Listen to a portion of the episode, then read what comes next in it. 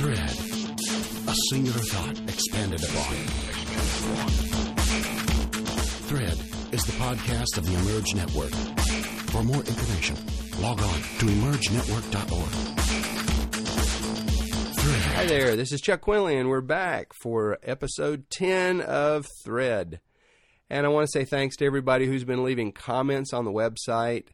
Uh, we want these episodes to open up a dialogue and a discussion between us so that we can continue to grow together.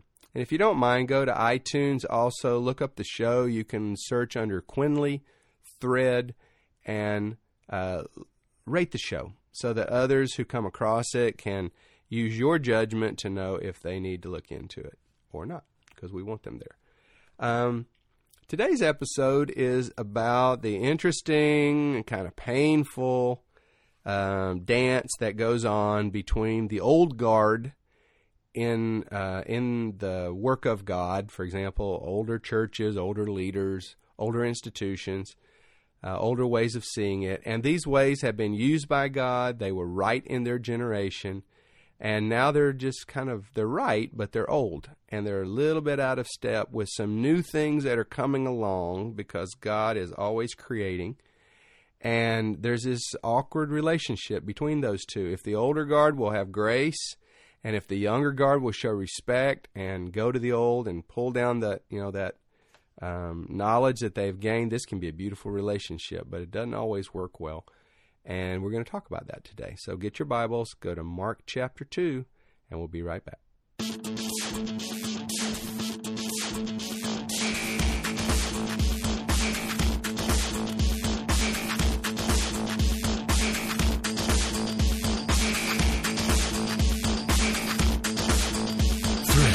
All right, we're in Mark chapter 2. We're going to start in verse 13.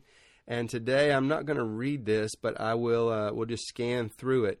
Uh, in Mark chapter 2, verse 13, Jesus has gone down by the sea. A big multitude has gone with him. He has passed by, and there outside under the shade is a tax desk.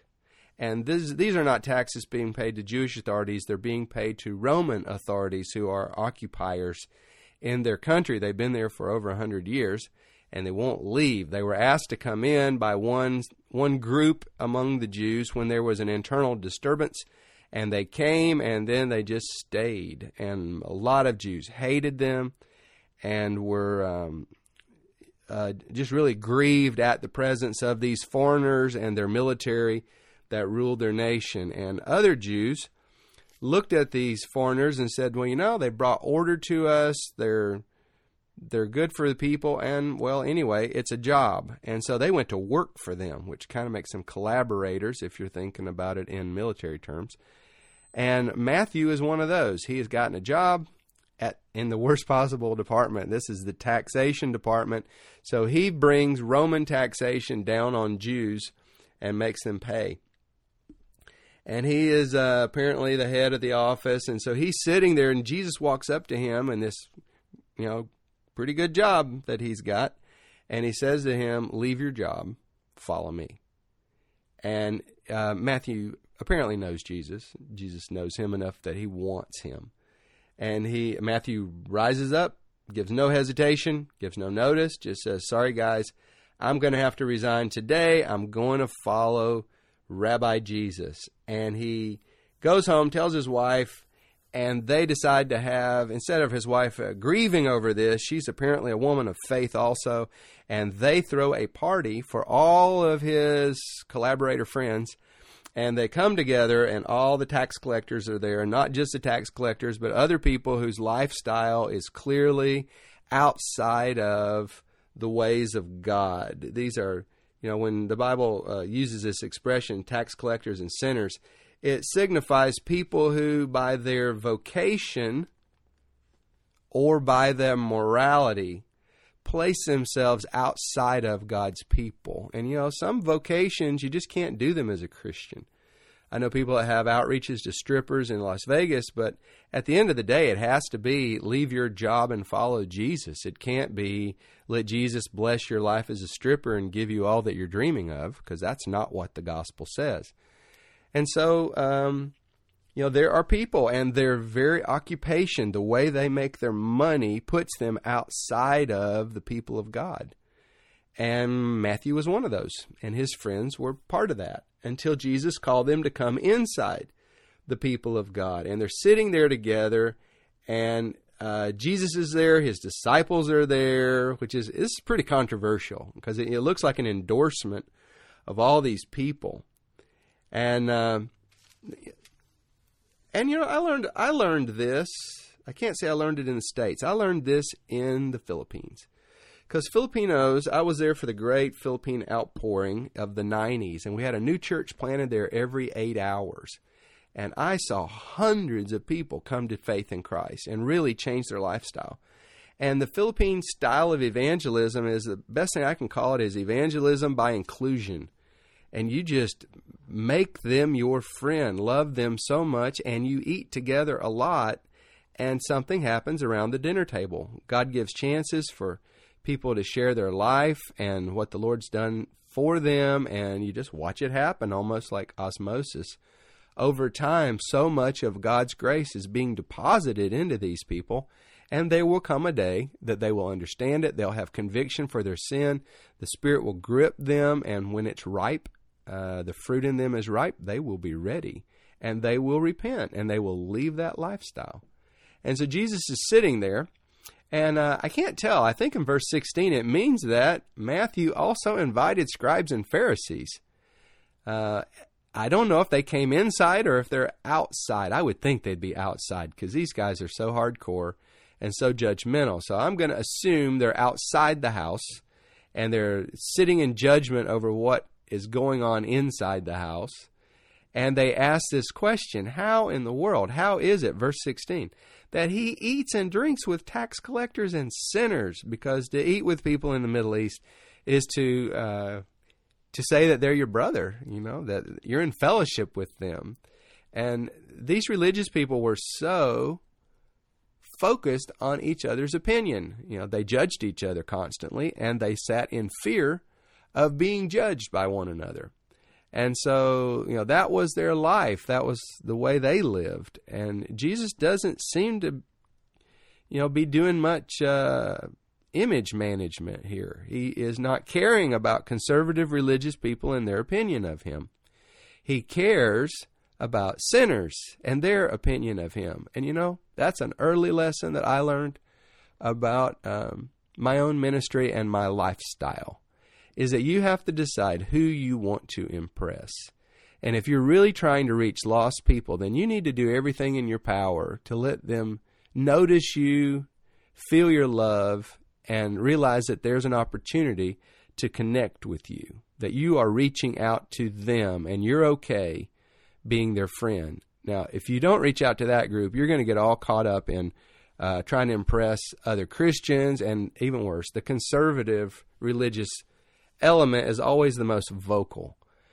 And uh, you can just run yourself crazy and take all your own liberty away so that you can't do anything because of those people. You're so afraid of one little word of criticism coming from them. And then, even worse, when you start having children, you'll hear yourself saying things to them that it really does make yours a showcase family. You're there to be seen. And and you can end up with these families in the ministry that are telling their kids, you can't do this, you can't do that. And everybody in the house knows this is not a value of ours. We don't have convictions about this. Yeah, but the people will say. And you start living your whole life like that. Really, brother, you're already a hypocrite because that's what it means. Hypocrite means play actor. You are involved in a drama and you are being observed and you are playing to the crowd for the reward of their applause. And you're made for better things than that. Live your life, enjoy your life, and live it to the Lord.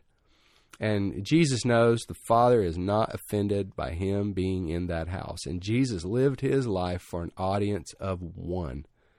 And what the Father felt, that was the end of the story. And you just that's why you get persecuted, is because you live that way. And those who live in obedience to the Father will be persecuted. It's one of the messages of this book is that as you walk in true discipleship, you will be walking with tension, even among other people who who believe in their hearts they're walking with God. And that kind of builds us up to our second section here because these guys are watching him make himself unclean. And Jesus says in verse 17, one of his core doctrines Those who are well have no need of a physician, but those who are sick. I did not come to call righteous people, but sinners to repent. And, uh, you know, sinners are not well. That's the point. Jesus is our physician. He is our spiritual physician. He is our physical physician. And sinners are not well. They are sick. They need a physician. And someone has to enter into fellowship with them. And through that fellowship, get into their heart so they will listen when you call them to repent you issue God's call that they must repent. And because you do it as an insider, you have influence. If you just rail at them from the street, you know, you have no influence. And the disciples of John, John was a very conservative, he's the last Old Testament prophet, and he was of the most conservative element in Judaism. His lifestyle, his food choice, everything about John. He didn't drink alcohol. He ate very meager amounts of food. He wore scratchy clothes on purpose so that he would not be comfortable. You know, he, he fits in with that holiness lifestyle that a lot of groups have adopted in their effort to not be of the world. And that is a very noble um, goal that you don't want to be worldly. You don't want to follow the fashions of the world and be like the people of the world, and so you want to be different. You want to be distinct. But after a while, if you're not careful, you are not doing this unto the Lord. You are doing it because of your group. Your conservative group dominates your life, and you judge each other, and you just write each other's case all the time. And so John the Baptist uh, has a set of disciples, and the whole ministry of John was to call the nation to repentance and point out the sin that was in the system and to tell them that the Lord was there, that a, a door was open for them to escape the coming judgment. And Jesus admires John so much. The disciples of John come, and the disciples of the Pharisees, they fast twice a week, by the way. And when they came and saw him, they said, Hey, why do we fast? Now, you knew they were fasting because they put charcoal on their face and they sat in the public places and they interceded all day so everybody would hear their prayer. And, and it was intended, on the good side, to stimulate uh, godly fear.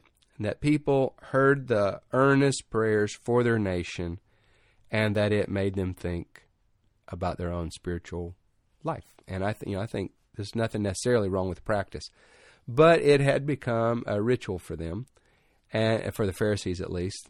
I would say disciples of John are very sincere, and Jesus uh, tends to uh, take the disciples of John. After John is beheaded, the disciples of John seem to become the disciples of Jesus too, and they, they just join his group. We know two of his inner circle disciples had been first disciples of John. So they ask this question Why are we always fasting? We never see your disciples fasting. They, they don't join us.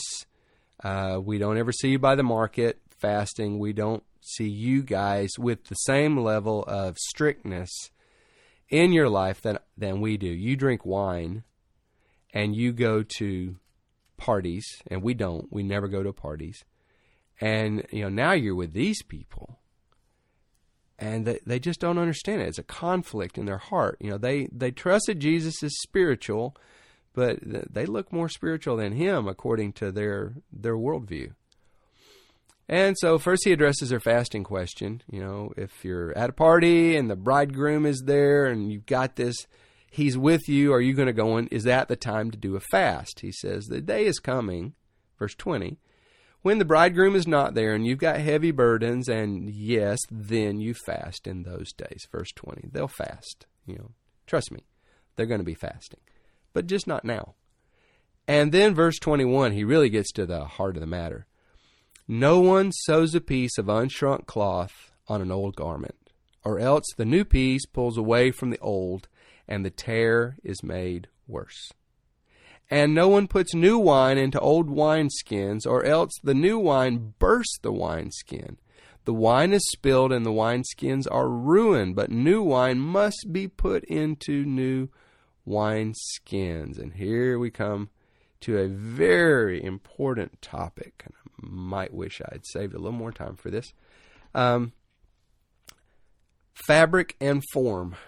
You know, there's nothing more beautiful. If you've ever been part of the forming of a new social fabric, a church, a cell group, uh, outreach, uh, anything that draws people together and that God does this amazing work and you all become one people and each one of your lives gets tangled up with the other one and God weaves this thread of relationship. Uh, that's been the joy of my life. And every time we've, especially church planting, does this in such a deep way. And uh, the best friends I've ever had in my life, I have because of church planting as we just pour out our life together and we sacrifice and we spend so much time together and we pray together and we agonize and we celebrate and we rejoice. And it's just beautiful. And God is weaving that cloth together. But over time, one by one, threads get pulled out. Someone dies, someone moves to another place, someone by circumstance uh, is removed from the cloth, uh, and little by little, the cloth starts to have uh, holes in it, see through spots. There used to be a person there, and now there's nobody there. And uh, but the relational uh, solidarity is complete. I mean, this this cloth has gone through hot water, and we've been through battles together, and we shrunk, but we stayed. That, that made us even tighter. And now, though, and we you know we're one group, and to try to add new people after we have all this history together, and this is one of the things that keeps churches from growing. We have all this history together, and now to try to add somebody new to this group after, let's say, five or ten years, uh, inclusion becomes a real issue here because these people have their own dynamic, and that dynamic doesn't always walk with the way we've always been, and there's a pulling inside. And Jesus is concerned about tearing, uh, tearing things related to God. He does not casually say, "Oh, let's just get a new," you know, let's just. Who cares about the old? He cares. The old has been faithful for many years. It paid the price. It brought us to where we're at. He cares about the old garment. He doesn't want it to be torn. The tear is the cause of his concern. Christ wants to avoid damage to spiritual fabrics. But God is always weaving new fabric. So, what to do with the new fabric? You see, the kingdom way is a new way. And the kingdom way requires new ways of judging and thinking its energy cannot be contained in old forms. And he, he talks about now the the new wine. He says, you know, you get a, a wine skin, it's made out of animal skin, and there's a bladder inside, and you know, you put wine in it, it ferments and it stretches that thing out. It's good for one good stretch, and it doesn't break because of that stretch. But then it, you know, it finds its uh, that's the end of it. It's it's got one good stretch and it's done. One dynamic move and that wineskin has been stretched. What are we talking about? Organizations, okay? First, we were talking about social fabric. Now we're talking about organizations.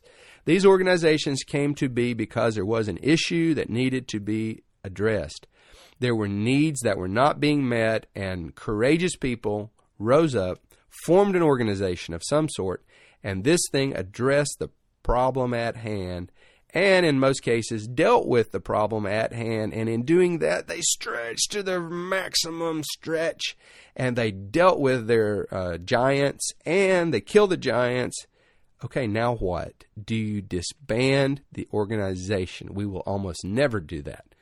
And because of that, now you've got this organization. It served a purpose, a noble purpose, but that purpose has largely been fulfilled. And now you've got an old form but God keeps making new wine. He didn't quit making wine just because you stretched your one time. And sadly, most wineskins are not up for a second stretch. You know, it's really almost impossible to get an organization. Every now and then you'll see, because uh, it can be done. It's just whether you're willing to go through the pain of change because healthy things grow, growing things change, but change brings pain. And you can keep growing if you can deal with the pain, and if you will keep allowing more pain to come, you can just keep growing and growing and growing. But most wineskins, hey, maybe that's true about families too. But I know it's true about organizations. Now, to Jesus, the uh, fabric was valuable, and the skin, the wineskin, that's valuable, and the wine is valuable. He does not want this wine wasted. And he said, if you put new wine in this old bottle, uh, wineskin, it is going to expand it beyond its ability to take it. And there's going to be a tear and there's going to be a break and the wine is going to get spilled and the wine skin is going to be ruined. And that does not honor God. If you're in an old group and it does not want to change, do not torment this old group. He says finally he's he's giving a practical resolution to this, and it's a sad resolution, but in practice it's pretty much what you always need to do. Verse twenty two, the last sentence.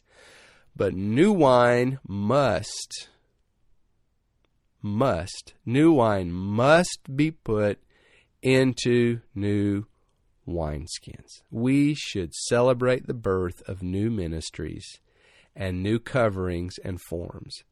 Uh, those of us who have worked hard to be part of a covering, don't think yours is the only one or that you're the right one and that anyone else who is putting something together is somehow rebellious and against you. We, God forbid, we should ever persecute it because the new work that's being started right now is a few years from now an old wineskin that's going to have to be bypassed. So let the old wineskin run its course and then lay it aside with honor because the you know that skin is good for the generation that built it and that generation will also pass away and it's just uh, this transition of of seasons is really important because if we don't keep passing the baton everything stops We've got to keep passing the baton. But to think that you can keep all new stuff contained in your old way, in your old friendship circle, just add another person, uh, in your organization's work, just add another department. It doesn't work that way. You've got to spin off new things and you have to celebrate. If you're part of the old, celebrate the new. Thank God that you can be part of launching new things, empowering, blessing, financing, giving wisdom to new startups.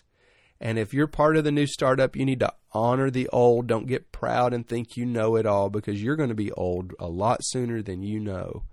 And this thing that you're starting that is revolutionary, no one can live without the way you're doing it. It's going to be the next old thing. So let's have grace and humility and let's work with one another as God uses us and continues to move his dynamic kingdom forward into the future.